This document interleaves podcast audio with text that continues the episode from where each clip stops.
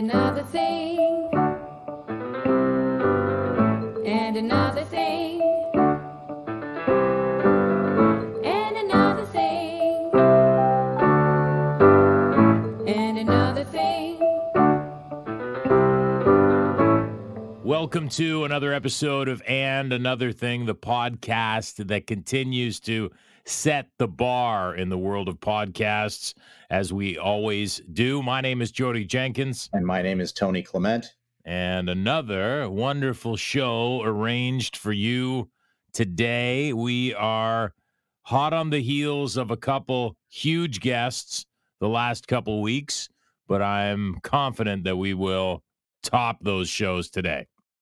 Just a feeling I, I, have. am too. So apparently the I mean I hate to give this guy more attention than he than he's already been getting, but apparently um the team at MNC Podcast Network, which we are a part of, they told me that that Piccini show is blown up. So Oh, good. yeah, take that take that for what it's worth, but uh Well, I, I Yeah. saw Minister Piccini at a dinner recently, and he was uh, he was all over how he enjoyed our podcast, and he managed to convince two other uh, cabinet ministers to be guests in the future. Was he at the Churchill thing? Yeah, Oh, I didn't know that. yeah. I guess he's like he's a stud now, eh? When you become the Minister of Environment, I guess you're kind of Oh, a you go you go everywhere. You know, kind of a big uh, deal. half the cabinet was at the Churchill Society dinner honoring the Right Honorable Brian Mulroney. Yeah, we talked about that last week. I wonder if the, if you're the environment minister, do you think he had to stop using so much uh like spray, hairspray, like aerosol cans on his hair? Well, I remember when I was health minister, I I, I d- couldn't eat trans fats, so What? You I thought you were serious. Okay. All right. Uh, this show is proudly brought to you by a bunch of people, but of course, our presenting sponsor is the team at Municipal Solutions, John Mutton and the crew doing their thing there. And Tony, I know you're able to share a little bit more about what they do. Yes, I am, Jodie, because John Mutton is very busy these days, very busy at Municipal Solutions. I just check his uh, Muttonator Instagram and you'll see all of the projects he's doing there. But of course, uh, Municipal Solutions are great at development services, project management, development approvals. If you need a permit that has to be expedited, planning services with municipalities, he works with a ton of municipalities uh, they they do at that shop. Uh, engineering services, architectural services, minor variance, variances, land severances, and of course, the all important building permits. Go to municipalsolutions.ca. And also, don't forget you can find exclusive content, including our show, only at looniepolitics.com. And when I say exclusive, I mean you will hear episodes there that you can't hear anywhere else by becoming an annual subscriber. Use the code podcast to get 50% off your annual subscription. Again, looniepolitics.com. And Tony, you've been working hard the last month or so bringing in new partners for our show and i you know we'd be remiss if i didn't give you some time to kind of thank them and mention them but there's been a couple new ones hasn't there been Indeed, there has, Jodie, and we want to thank uh, Stephen J. Sparling at Halton GR for becoming a sponsor. Uh, he is a municipal lobbyist uh, representing development industry uh, clients in the GTA West, uh, including Etobicoke, Mississauga, and Oakville. So go to haltongr.com and uh, Stephen will set you up there. And then we want to do an unofficial welcome to Mr. Trevor Townsend who is vice president at Canaccord Genuity. They're obviously an investment banker in Toronto, and we're going to say a little bit more about him in the future. But he has signed on as a sponsor, so we welcome Trevor Townsend to our sponsorship as well. and i hear paper shuffling it's like are you, are you taking the show seriously now or something like you're prepared or what I have notes, sure. jeez Wonder what do you give me the heads up you- here? I'm I'm flying by the seat of my pants every show, and here you are trying to make me look bad. No, I just want to make sure our sponsors are thanked properly. All right. So, yes, we have a, a wonderful guest today. I'm going to let you introduce him, Tony. I'm excited about this one. And I guess let's get to it. Well, it is and another thing podcast. Great pleasure to have a second lawyer, second lawyer in a row on our program. We had no lawyers for about two years, and now we've had two in a row. But uh, this is a welcome to Joseph Neuberger. He is the founder of Neuberger and Partners LLP, which is a criminal defense lawyers outfit in Toronto. Uh, and uh, I've known jo- Joseph for a while, but also he has a Jodie. He has a podcast, which I really recommend to our listenership. It's called Not on Record, and he does it uh, with uh, the Untrue Crime podcast and lawyer Diana Davison. I think I got that right. Joseph Neuberger, welcome to the program. Thanks so much, Tony and Jodie. Nice to be with you. Did I get that right about the podcast? You're right. Diana uh, has uh, a number of episodes about not true crime, and uh, she also has an organization, um, Lighthouse, for people who are wrongly accused of offenses. And we've joined forces, and, and now we have this podcast, which is a little outrageous, but a lot of fun. It is a lot of fun. You you you might hear some tinkling of glasses indicating beverages are being consumed. I think that's yeah. to say. Yeah, we've had a few viewers who actually have gotten a little intoxicated from just watching the show. yeah, perfect. So uh, that that's really. Uh, I do want to talk about this because your show. Uh, it's a serious show. I mean, you, obviously you you are witty and and Diana's witty, but uh, you you uh, you have been talking about from a criminal defense lawyer's perspective about the gradual and perhaps not so grad- gradual erosion of some some basic rights that we have as citizens. And I, I, I want to give you the floor just to talk about that a little bit because I think it is very important. Well, well, thank you very much, Tony. And I, I think it's you know a credit to you and, and, and Jodie for you know discussing this topic because uh, you know we we decided to do the podcast simply because you know at our stage of the career um, we're happy with what we're doing. None of us have an interest to go on to other areas in law, so we love uh, doing defense work, but um, there isn't enough understanding in the public domain about how our rights uh, have slowly been eroded over the last decade, but uh, quite rapidly, frankly, in the last uh, three to five years. So we were uh, quite concerned and wanted to talk about it. And we have often people who come into our office and they say, you know, it's either their themselves or a family member, and they're like, "How can this happen?" And I'm like, "Well, pay attention to what your politicians are saying," and um, and it disturbs us greatly. So, you know, for example, one recently that that sent me off the deep end was a very high profile case in, in Toronto where sadly a, an undercover officer who responded to a call uh, at the parking lot uh, where Old City Hall is was was uh, killed, and the individual uh, whose charge was driving a car and he was charged with murder. And um, you know we have great respect for anybody who's a first responder and police officers because uh, they put their lives at risk. But um, there was a bail hearing for this uh, gentleman who's 31 years of age with no criminal record. And he was released by a very intelligent judge who had a, a very good career as a lawyer before uh, going to the bench. And the outcry uh, when he was released on a bail um, sent me off the deep end. I was watching uh, uh CP24, and uh, a certain mayor of a certain city was echoing other comments uh, from the mayor of Toronto and and the a, for, a former guest of and another thing podcast, by the way. Well, there you go. So you know, but but they were they were talking about bail reform and that the system is broken and how can this happen and this is terrible and and then I was on uh, whether it was radio or TV, I can't remember, uh, giving a commentary and I started to get some death threats, and I just thought, um, you know, amongst other things that we do, people just don't get uh, you know, being charged is one thing, doesn't mean you're guilty. We deal with a lot of cases where people are wrongfully accused, um, particularly in the sphere where we defend a lot of um, domestic and sexual related cases. But what was shocking to me was just how people are willing to give up their rights. So it's like if you're charged with an offense, you must be guilty. If it's a particular offense, then you should never see the daylight of jail. And our politicians, all the way down to the municipal level, were um, screaming about bail reform. And what really upset me was uh, this one particular press conference.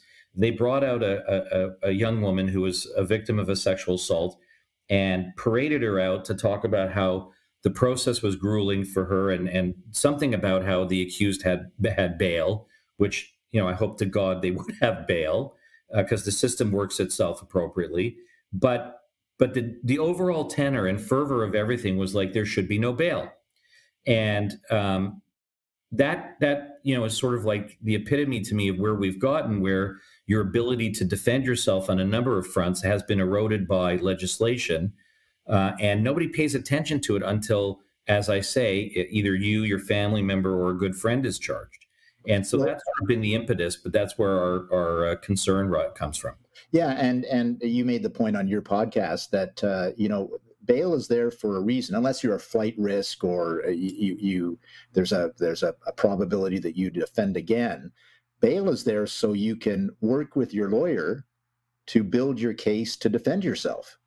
Yeah, I mean, you know, the appreciation of how difficult it is when in jail to have access to your counsel. It is extremely difficult, especially during a pandemic. So I haven't been in the inside of a jail for a year and a half, save and except for an extreme circumstance. You get very short periods of time by Zoom meetings, and it's virtually impossible uh, in many types of cases for a person uh, being jailed and not being able to meaningfully participate in their own defense. And it, it's not just simply having a lawyer prepare a case. The, the, the client is very much a part of it. So bail is very much part of the, the due process that we have and the right to a fair trial. And, and frankly, we have a constitutional right to reasonable bail. But I was just shocked at the fervor that came out against it. And it's not the first time I've heard it. It's, you know, uh, there's legislation that the government was trying to push through that if you're accused of a domestic offense, that you would then bear the onus to be released from jail. Um, and that got changed that if you're a repeat offender, then you have the onus. But just imagine, because of a particular offense and because of a particular movement, that if you're accused of that offense, um, we were we were so close to the government having legislation in place that you have to establish why you should be released. It's shocking. And uh, yeah, and this is obviously none of this has been proved in court. There hasn't been a court decision uh, convicting you of an offense. This is, um, uh, I'm not saying a mere accusation, but it's an accusation. Yeah. Uh, and it's obviously a serious offense, but you could be stuck in jail, uh, and uh, that's uh, that's the reverse onus all of a sudden, right? Yeah, I mean, you know, it, it, to break it down for people who, who, like, you know, you're you have a legal background, so people don't necessarily understand. But when somebody's charged with an offense, it can be based on an individual statement.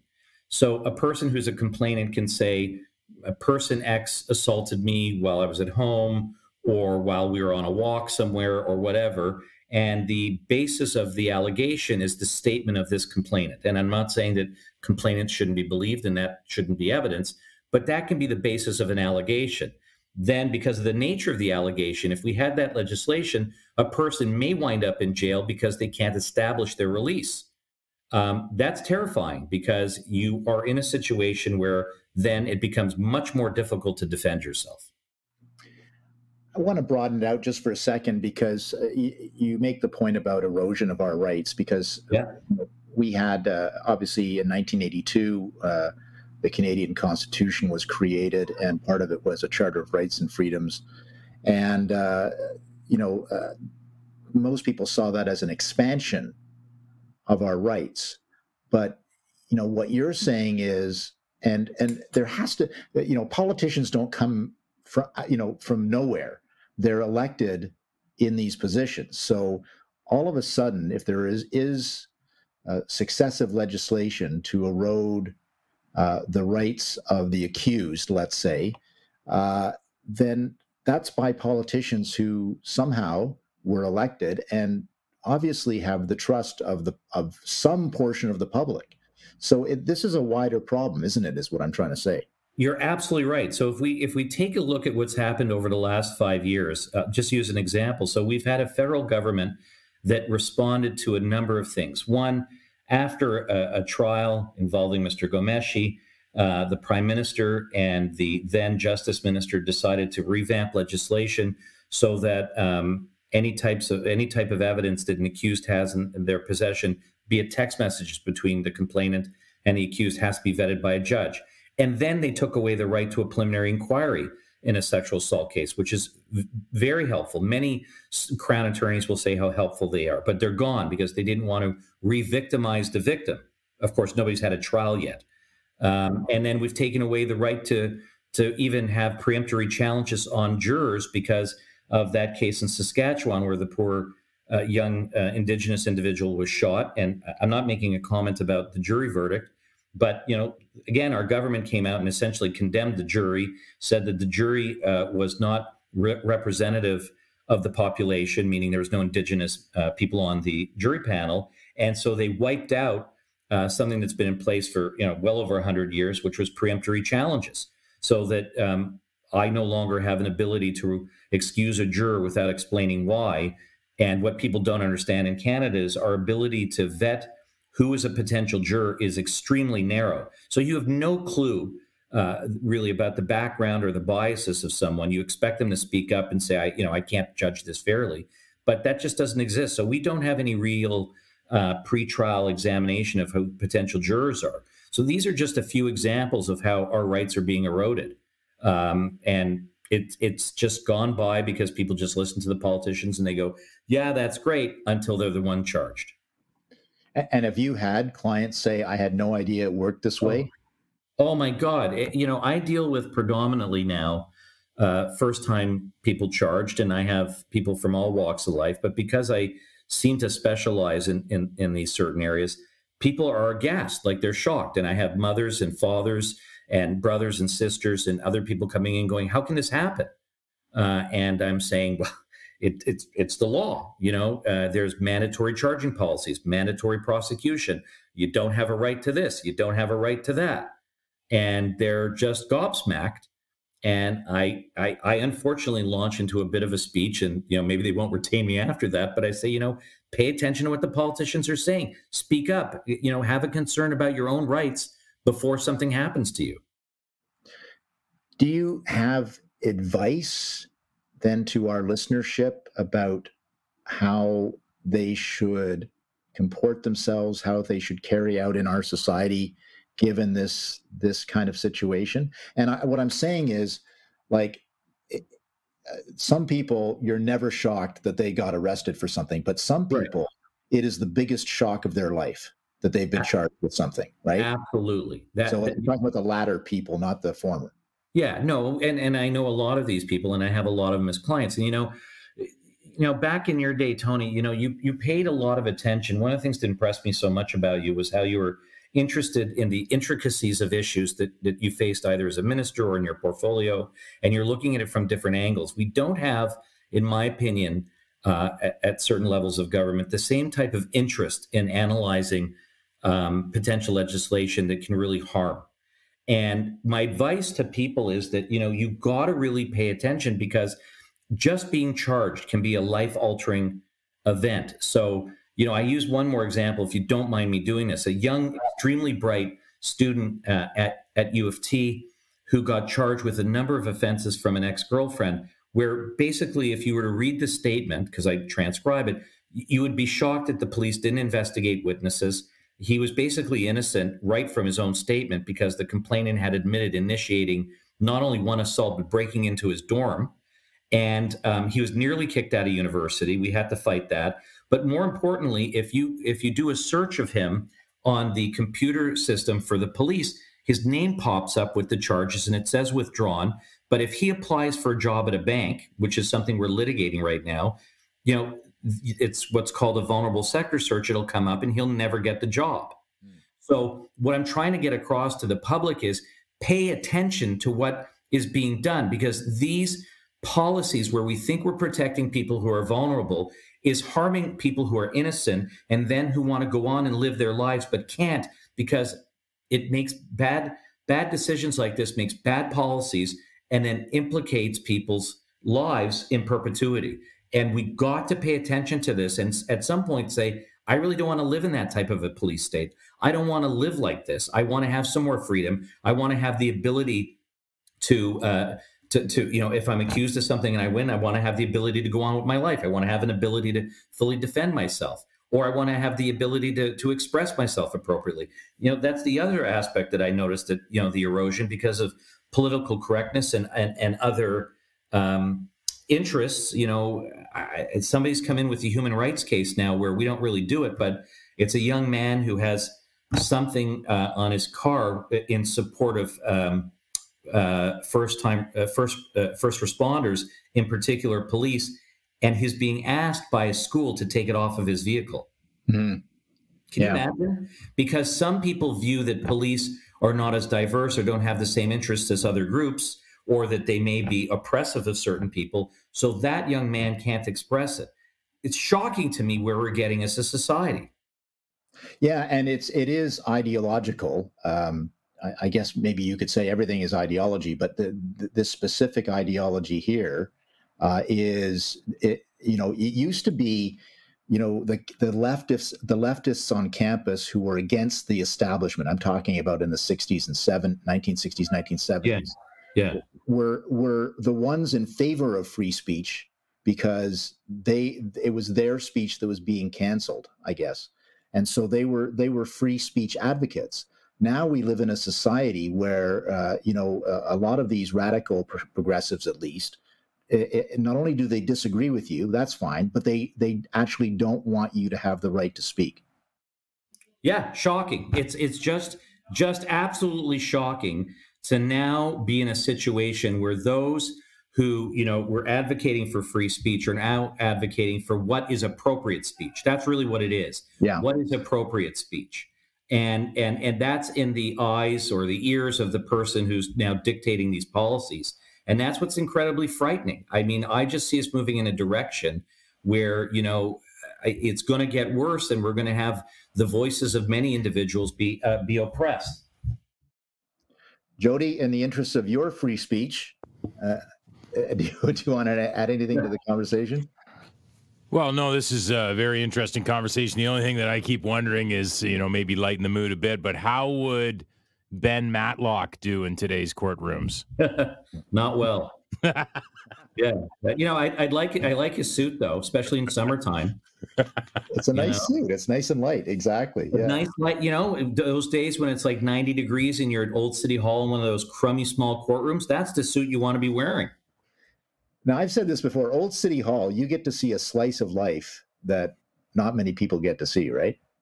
No, and it's a beautiful building. You know, there's a new courthouse being built, but when you walk in there, you know, it's a step back in time, the architecture, and then, you know, yeah, you're seeing people from all walks of life, or at least before the pandemic. And, uh, you know, it, it gives you a real balanced view and, and, you know, have a, an understanding and compassion for other people, appreciate what you have, you know, take joy in the work that you do and the health that you have, and you see other people who are suffering. And, and, you know, it's a very interesting occupation, but when you go to a place like that, you get to see things that people don't normally see.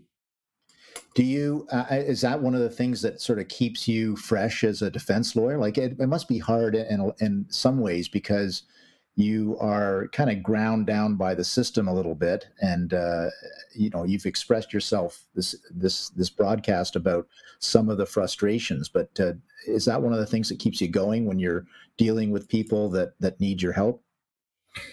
You know, it's an excellent question. You know, I, I you know, there's a balance. Um, I, I've been blessed by having uh, great colleagues to work with. Um, my my office and my staff are amazing. Two of my partners have gone on to be judges, but those who've joined me afterward have been just really good people. So you got great support.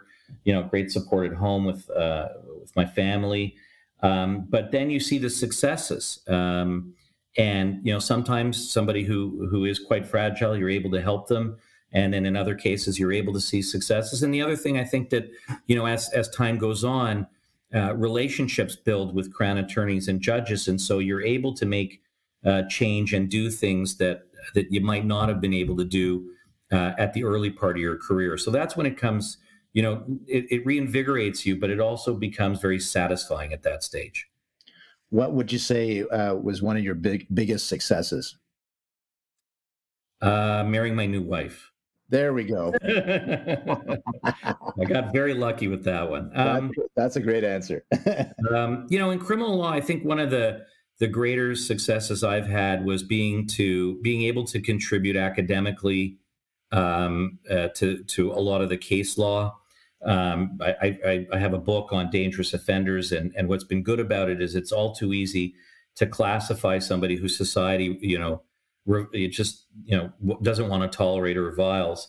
And you know, there's been a really good balance and measure in the way judges have dealt with things, and, and obviously what we write about in the book and the cases and and and the suggestions the courts have been taking to to heart. Um, and then the other, you know, frankly, has been, um, uh, you know, through the years we've been able to build up a lot of congeniality and a lot of great contacts, and so we do a lot for Feed the Hungry. And you'd be surprised just how much lawyers do for that. Yeah. Um, and that's been a wonderful thing. And then every so often, there's the cases where you save somebody's uh, future because they were wrongly accused. And there's a few of those to mention, but I, th- I think those are sort of the highlights. Well, Joseph Neuberger, you're doing uh, great work there. Uh, and I do encourage people to uh, listen to your podcast, which is not on record. That's available wherever podcasts are available. That's right. It's Spotify, wherever it is. Uh, you can find it there. And thank you for that plug. I really appreciate it. yeah, and it's on. Is are you on YouTube as well? Yeah, we're on YouTube. We have our own channel. There's a website, uh, so we're everywhere. Um, and really, what it is for me is just awareness. That's Yeah. all I want to achieve is awareness.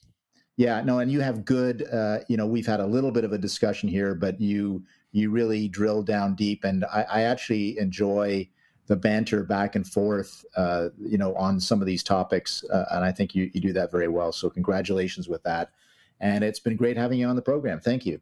Tony, thank you for having me on. It's it's great uh, being on your podcast and, and being able to listen and see what you're doing. So thank you, Tony and Jodie. It's a real pleasure. Thank you very much. Lots of great information there, and definitely someone.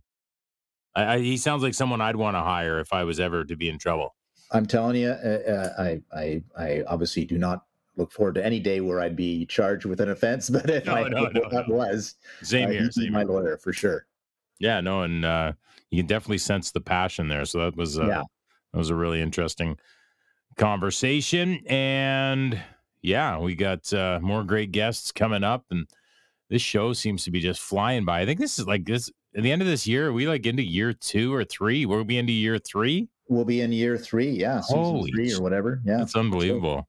That's Yeah, unbelievable. uh, we're I think this is episode 109, so uh, that's that's getting up there, I think. And uh, we want to thank our listeners as always. They, they've been great and they are passionate.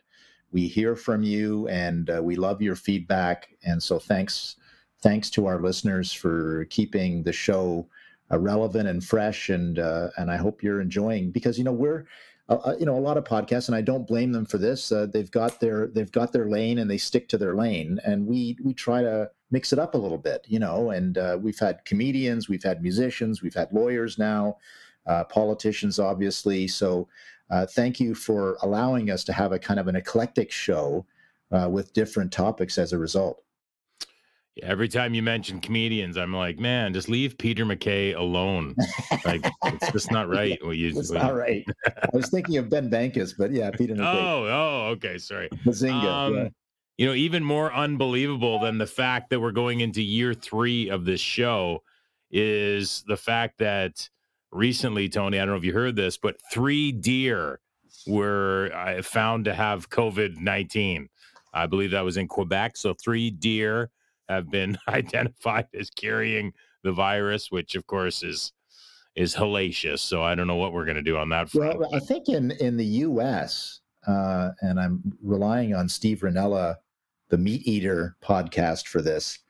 I think it's like like seventy percent of the deer that they've tested are po- are positive for COVID. Yeah, and so and I mean, like it's you know, are we watching?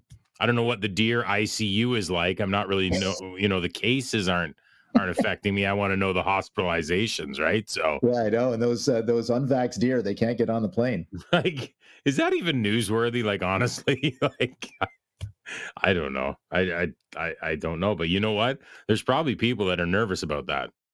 Well, I think it's just uh, like it's just it just shows you that this is really everywhere, and this is one of the points I've been making. It's endemic now, and by that I mean it's here and it ain't going anywhere anytime soon. So uh, how are we going to reorder society in a way that protects people? But you know, a lot of us, you, me, a lot of our listeners, want to get back to some sort, some form of normalcy as quickly as possible uh, safely, but as quickly as possible. So this is the this is the big question in my mind. But what about the deer, Tony? That's, that's I know. the Well, the deer. Uh, if I were to have some uh, venison, uh, I I think I would be comfortable doing that. Do you know how difficult it is to get a mask over those antlers each and every time? Like it's terrible. I was I've been watching them on the side of the road. It's it's unbelievable. I feel know. it's bad just- for them. Doesn't work. Doesn't I work. feel They don't- bad they for don't them. like the mask. You know, That's and then they've got to figure out like what's a what's an essential bush, what's a non-essential bush that they're going in to eat. Like and those uh, you know, the- nitrile gloves for the hoofs. Uh, they, Yeah. they don't do that either. It's uh, it's it's in the hand sanitizer gets Hand in the sanitizer. gets in between the cracks of their hooves. It's man, I thought we I gotta- thought we had it rough as humans. Deer, Yeah. whole other level, whole, Whole other other level. level. You know, uh, you gotta you gotta get wa- get them to wash their hoofs for twenty seconds. I don't know. Oh my gosh! One thing you know, I, I will say this though, and I, again, I'm not an epidemiologist, but I do play one on TV. But that a friend of mine made a good point that, and and the theory sounds good with this. Uh, what is it? Um, oh, I don't even know how you say it, but the new Om- variant, Omicron. Omicron. Yeah. So that new variant, that you know, it could be nature's way of, you know, just the way nature plays out in the sense that if this was a more transmissible variant or virus, it comes in, sweeps through, it's not as severe, can't, you know, gets rid of Delta Yeah. and kind of just that's that's what it is, right? Like, which to me, I'm like, geez, that makes sense. And and who would have thunk that Mother Nature knows what what they should be doing, right? So There, there are uh, epidemiologists who are saying that it might be the best thing possible to to knock off Delta, uh, and uh, you know, I guess the the point is, do we want to stop it from doing that? But uh, you know, uh, the fact is, it's it's here anyway. So if it's going to take over, it's going to take over. Like interesting stuff, and it was first found in South Africa, as we know, and seventy two percent of South Africans already had COVID. that's Like, right. They had a Well, high I mean, rate. even here, like, I mean, I've had since the kids went back to school in September, we've literally had at least four to five colds or, you know, like symptoms of colds slash some fevers and whatever. I have never been tested. I've never gotten a test. Yeah. I've had colds. I, I mean, the, the law of averages would say that I've probably had COVID, to be honest. Yeah. Right. So, I mean, eh, I, I, I don't know, but it's like, I don't know. I just always remember I played golf with an emergency room doctor, actually the chief of staff for the emergency room here locally. And he told me, he said, you know, 100% that numbers, cases, you know, all that stuff, likely seven to ti 10 times higher than what we actually get reported, Sure. which Sure. then leads me to believe that many, many, many of us have had it. Yeah. right? So, Yeah. I, I still suspect that I had it back in March of 2020. So, yeah. So that was before anyway. anybody was doing any testing for anything. I just can't believe we've been talking about this for two freaking Oh. years. Interminable. Hey, I just want to say one final thing. I'm I'm about two thirds of the way through the Beatles uh, documentary, Peter Jackson documentary. Oh Lord, are we going to talk about that? Are we going to talk about that? Do you, do you not want to talk about it? I've well, I this is great because I I- before you get into your you you should talk second because you'll be able to to maybe help me out. So I've tried to watch it five times now, and I I last for about fifteen minutes tops at a time. I've, I I think it's interesting to see the like what's going on and that it's so old and and whatever. I think that's kind of interesting, but I it is so slow to me that I just I like I don't even care and I'm and I'm trying like literally I've tried Right. 5 times to watch it. I can't I, just don't can't get into it. I don't think it's for everybody, and I'm I'm not saying that in a in a snooty way. It's it it is. There are parts of it that you know pe people would say, "What's what's the point?" But there's lots of like little. Uh, what I like is the microaggressions uh, that are being displayed by the the four Beatles, and but well, three of them anyway. I don't think Ringo is capable of microaggression, but uh, but uh, you know, there's just little things that they do, and I'll give you one example uh, where uh, uh, at I think in part one, George had a, a Hare Krishna guy sitting in a corner in a praying position, right? I don't know if you remember that. And and John Lennon says to George Harrison, Who, "Who's that old guy in the corner?" Right? And he says, "Oh, that's the Hare Krishna guy." So what John Lennon did was he actually used a line from their movie A Hard Day's Night, where they had a there was an old man in a in, in a train carriage, and they said, "Who's that old man in the corner?" And uh, Ringo said, "Oh, that's my uncle," or something like that. So he was actually using a line from their own movie. Interesting. No, Yeah. I, I mean that's I, I have so there's a friend of ours, uh, a friend of well, I call him a friend. He's very well known in our community, and and if Andy is listening, then uh, actually I'm going to tag Andy in this show because maybe he'll get some new listeners for us. But uh, Andy Forgy is his name, and the guy's like a legend in music, and Mhm. he Mhm. is like he headed up a um a Beatles kind of tribute group Mhm. um called All You Need Is Love Mhm. and Yeah. they were they were like they went all over these big Beatle festivals, like they were huge, and they recently just did their final show. But anyway, Andy Forgy is like a massive, massive Beatles fan.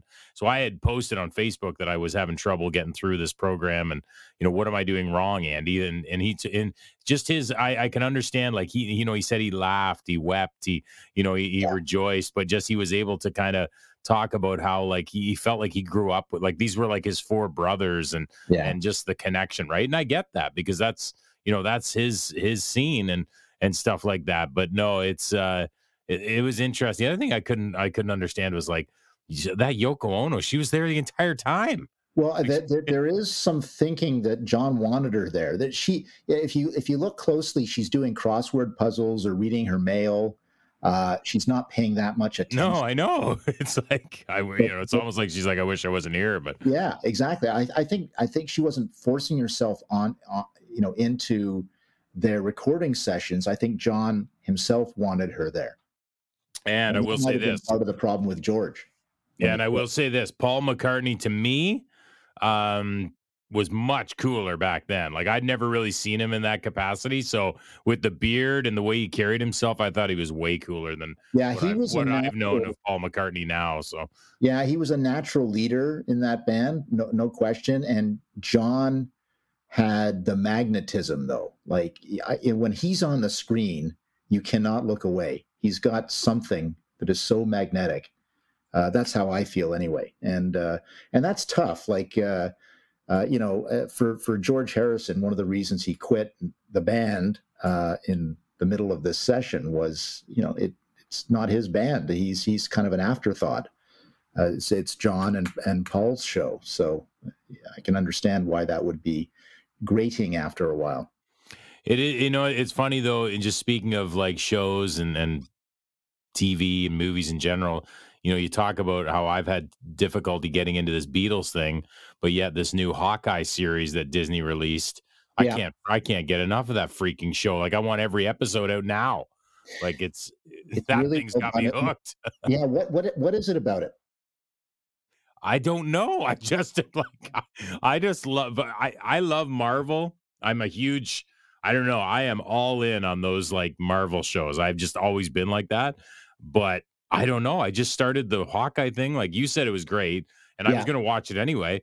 And then I was just like, boom, boom, boom. And I watched the episode this week. I was like, oh my gosh, they just have an amazing way of keeping you. You gotta go. You gotta come back for the next one, right? No, they definitely do the cliffhanger thing uh, after each episode. but I, I don't know. I just thought it was really good, and you know, not to turn this into all about movies, but and then I tried to watch Jungle Cruise with The Rock, and I, I, I can't even. I, I, I think it sucks. I'm not liking it. I'm not He's- liking he's got to run for president. He's out of movies now. Oh God! Don't even say that. don't even say that. But You mark my words. well, he's. I don't think so. The only reason I say that is because I'm a huge wrestling fan, and you know, you talk about what they brought up um, from Trump's past when he ran and tried to Yeah, embarrass yeah, yeah. The Rock. There's a lot of segments. Of, Dwayne has got some explaining to do. oh yeah, hundred percent, hundred percent. So I don't know how you get around that, but No, well, who knows in today's world, Oh, Hollywood. yeah, exactly. So, all right. Once again, Right. thanks to John Mutton and the crew at Municipal Solutions. We appreciate their support as founding and presenting sponsors. Also, looniepolitics.com. Become an annual subscriber. Use the code podcast and you'll get 50% off. Again, looniepolitics.com gives you exclusive content that you cannot get anywhere else. And Tony, I know you want to drop a couple more just before we head out. Yeah, haltongr.com, Stephen J. Sparling for uh, especially for uh, development industry clients in the west of GTA. He's there for you at haltongr.com. And then we're welcoming uh, Trevor Townsend at uh, Canaccord Genuity to the program. I'll, I'll have some more copy about what he's up to uh, in future broadcasts, but we're certainly welcoming to our sponsorship broadcast because it's uh, that's what keeps us going, man. And before we head out, let's do some name dropping. Guests coming up. I know we've got the Minister of Energy uh, for the province of Ontario, Todd Smith, is going to be a guest soon. Uh, you've got you, who's it, Prab Sarkaria, or Sarkaria? Yes, uh, the president of the Treasury Board for Ontario. Uh, I've been meeting. I've been trying to get him on the show for a while. He's uh, we finally sort of set something up. He's a busy guy. One of the he's been he's considered one of the real up and comers in the Ontario government. So we'll have a couple of government officials for you, and then we're working on some entertainment guests as well. So yeah, please stay with us because uh, we're we're full service, man. It's uh, soup to nuts. It's politics. It's entertainment. It's law. It's everything. Arnold Schwarzenegger is coming up. He'll be back. Can you imagine if we get to the point where Arnold Schwarzenegger's on the show?